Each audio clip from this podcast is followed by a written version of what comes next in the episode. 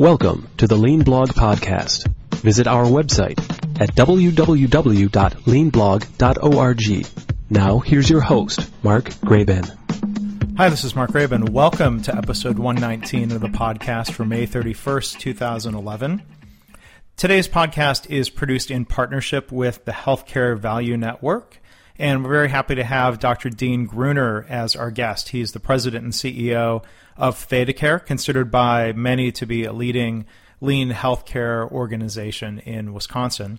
We're going to be talking about strategy deployment at ThedaCare, and this episode's a bit of a teaser for a DVD that has come out recently from the ThedaCare Center for Healthcare Value called Thinking Lean at ThedaCare Strategy Deployment.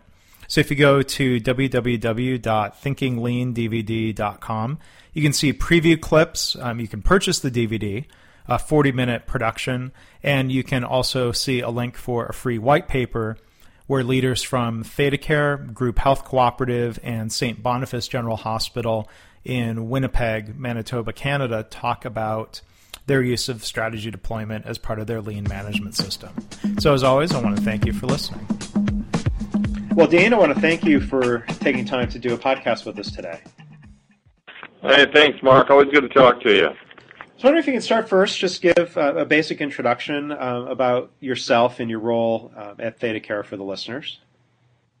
Sure. So my name is Dean Gruner. I'm a family physician by background, and I serve as the president and CEO of ThedaCare, and have done so since April of 2008.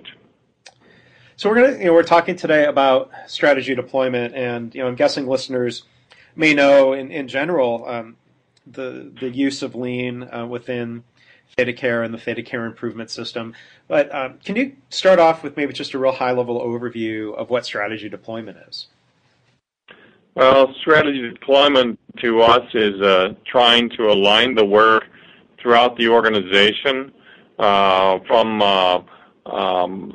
executive levels all the way down to the frontline people, and also trying to make clear what are the breakthrough initiatives to the highest priorities in an organization in a certain period of time.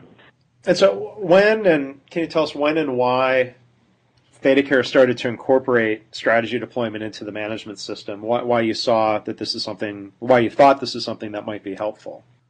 Well, we sort of stumbled upon it over time. I think our earliest work, which really was not strategy deployment, but was trying on this alignment concept, was when we were trying to develop our improvement centers or our tracking centers, what people call our production control boards, and we wanted to create a standard about the columns or the lanes, if you will, for that work. So we started to do that. We had a lot of conversation about those lanes should be, and we eventually said that we're going to have 5 of them. There would be safety, quality, customer, people, and financial stewardship. Then as we did that, we really started to talk more about so that was probably 2006, probably about 5 years ago, when we really started to standardize that. A year or two, probably a year and a half later, probably it was winter of 2007-8, we started to use A3s and decided we're going to start using A3s, which we refer to as a PDSA, as our method for selecting our major breakthrough initiatives. And we did that, and as we did that, we then had to try to talk about what our True North metrics would be and how are they going to measure our success in our strategy. So it became a very iterative process where we evolved into taking the work at our breakthrough initiatives for our SD work and communicating that through the use of all of our improvement centers throughout the organization, and combining the visuals of that strategic work, of our SD work, with the frontline work of the columns that people have on their tracking centers. So the combination of those two things sort of meeting in the middle, now that people in our front line can visually see every day at their where they track their work, they can see how our big strategy issues connect to our True North metrics and connect to their work on the front line. So you talk about alignment, and that's certainly a key theme with strategy deployment, and you talk about the need to have more alignment. If it's okay, could you talk a little bit maybe about some of what the current state had been when you were starting strategy deployment, why it was that you thought there was a need for better alignment, or what an example might be of an instance where the alignment wasn't as good as you would want it to be? Yeah, well, the way I would describe the gap that exists today, but is smaller today than say 3 to 5 years ago. 3 to 5 years ago, on the executive team, we thought we did a great job of communicating our strategy. We'd go out, we'd talk to people using PowerPoint presentations, we'd have conversations. We thought we were going to do a great job. But if you ask people on the front line, you know, to what extent do they understand the strategy of the organization, they would rate that quite lowly in employee opinion surveys. So on the other one hand, so we're thinking we're doing a great job of communicating it, and we're getting feedback from employees that they don't really understand what the heck we're trying to do. And then we're further looking at it and saying, boy, if we're going to have to move faster as an organization, it's really important that people throughout the organization all know what we're trying to do. So we have this sort of cognitive dissonance that we're thinking we're doing a great job. First time that's ever happened in an organization, right, that somebody thinks they're doing a great job, but getting feedback that there's a big gap. So what we've done with creating the visuals and trying to pull that into people's daily work is so that people understand more what we're trying to do, and then have conversations about it like, well, why are we trying to do this? So it's really helped us a great deal from that standpoint. Well, and I think it's fair to say that's not a unique problem to your organization. I have a friend of mine, for example, he works in an emergency department at a hospital in another state, and we were chatting the other day, and we talked about strategy, and his first comment was, my colleagues and I have no idea what the strategy is. So it seems like that communication is an important piece for getting alignment. But can you talk a little bit more about the idea of measurement? You mentioned tracking centers. Can you sort of describe briefly what that looks like for you and your senior leadership team? Right. We track a number of things. So we try to cascade from our True North metrics, which we use 4 categories. So we have a triangle, as we refer to it. So people here talk about the triangle. The top is safety and quality, and the center is the customer. Lower left is people, and lower right is financial stewardship. So when we take those 4 parts of the triangle and we take them down into the areas that each operating unit would be measuring, it flows right nicely into safety, quality, customer, people, financial stewardship. So at a high level, if we know we're trying to track productivity and our financial stewardship, and we're trying to measure our operating margin and our productivity as our 2 big system-wide roll-up measures, then at an individual department level, people say, well, what are we measuring? Are we measuring net income or operating income?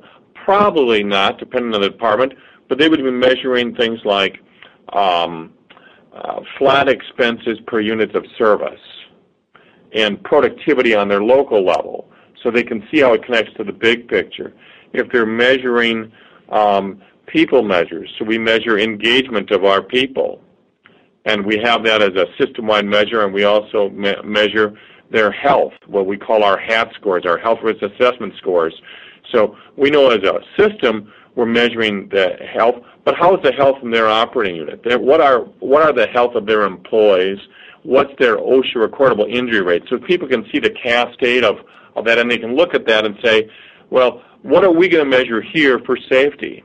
You know, what's our part of improving safety and preventable mortality, which is a True North metric, and medication error? So what is that? And what we find is when people ask those questions, then they're sort of self-aligning with the True North metrics. They say, well, geez, I can see what the system is. Now, what is our portion in this operating unit, in this business unit? What's our contribution to that? So In some areas, they've done a fabulous job. In some areas, we've got more work to do. But it starts those conversations about how their work rolls up to the organization's overall strategy. Mm-hmm. So it starts with communication of that strategy and then having measures that are aligned and meaningful. And then the other piece is aligning people's improvement ideas to those measures, to that strategy. Can you talk a little bit about that process?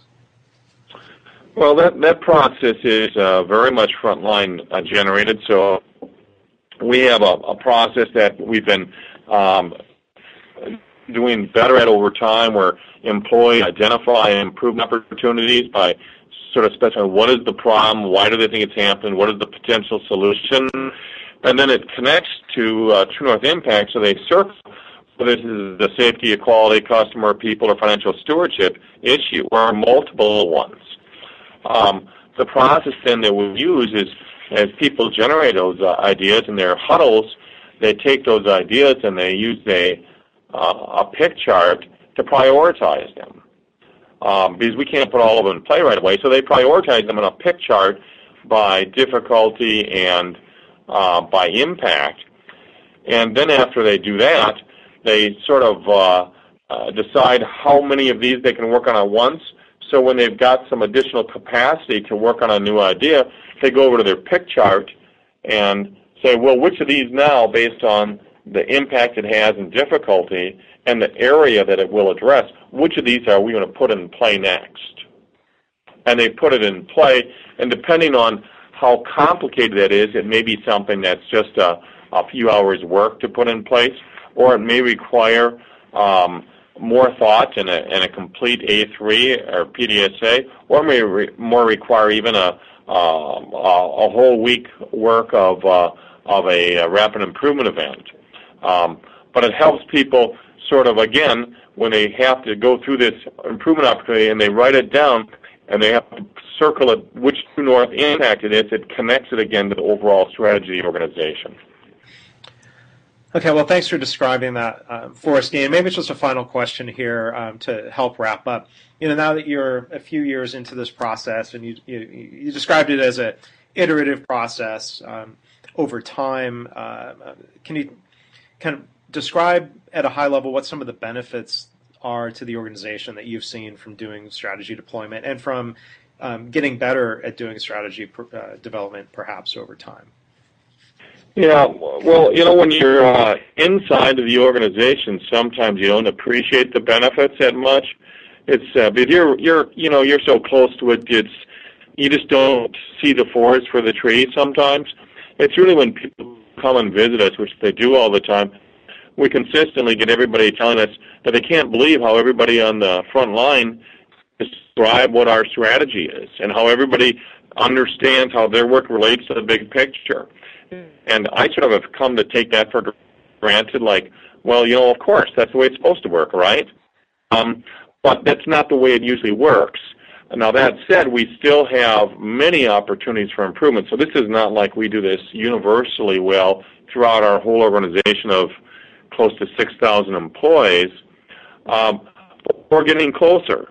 And as system CEO, you know, I can't go out and meet with 6,000 people all the time. And if I do, I know that the amount of information they will remember of what our conversation is pretty small.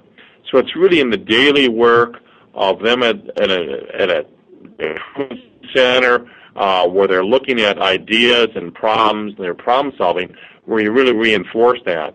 So I think John Shook's the one that, and probably many people have said this, that it's easier to act your way into a new way of thinking than to think your way into a new way of acting. Well, this gets people actually acting in their regular huddles, using the process and reinforce, so that it gets them to sort of act into a new way of thinking in concert with what the organization's goals are. Well, great. Well, Dean, I want to thank you for taking time to give an overview into strategy deployment and sharing some of the great work you're doing there at ThedaCare. Absolutely. It's always fun to talk to you, Mark, and if this can help other organizations improve their performance and their strategy deployment, always willing to do that. Thanks for listening. This has been the Lean Blog Podcast. For Lean news and commentary updated daily, visit www.leanblog.org. If you have any questions or comments about this podcast, email Mark at leanpodcast@gmail.com.